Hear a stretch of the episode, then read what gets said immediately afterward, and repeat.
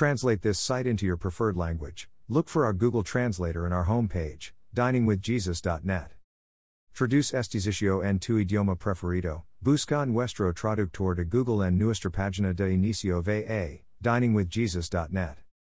Pastor Chris White says to all of you, Hello, my friends. May the Lord bless you today. Hola, mis amigos. Que el Señor los bendiga.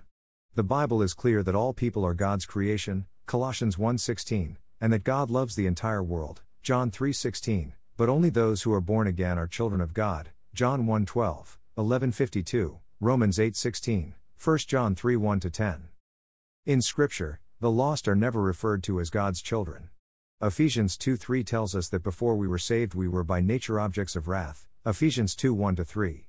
Romans 9:8 says that it is not the natural children who are God's children, but it is the children of the promise who are regarded as Abraham's offspring. Instead of being born as God's children, we are born in sin, which separates us from God and aligns us with Satan as God's enemy. James 4 4, 1 John 3 8. Jesus said, If God were your Father, you would love me, for I came from God and now am here. I have not come on my own, but He sent me. John 8 42. Then a few verses later in John 8 44, Jesus told the Pharisees that they belong to your Father, the devil, and you want to carry out your father's desire.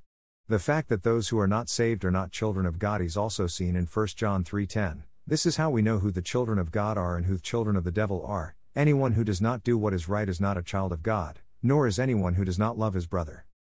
We become God's children when we are saved because we are adopted into God's family through our relationship with Jesus Christ. Galatians 4 5 6, Ephesians 1 5.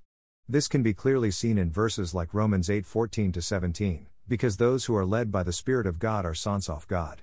For you did not receive a spirit that makes you a slave again to fear, but you received the spirit of sonship. And by him we cry, Abba, Father. The Spirit Himself testifies with our spirit that we are God's children. Now, if we're children, then we are heirs, heirs of God and co heirs with Christ, if indeed we share in His sufferings in order that we may also share in His glory. Those who are saved are children of God through faith in Christ Jesus, Galatians 3:26, because God has predestined us to be adopted as his sons through Jesus Christ, in accordance with his pleasure and will. Ephesians 1:5. Thank you to Got Questions Ministries. Copyright Copyright 2002 to 2019 Got Questions Ministries. All rights reserved.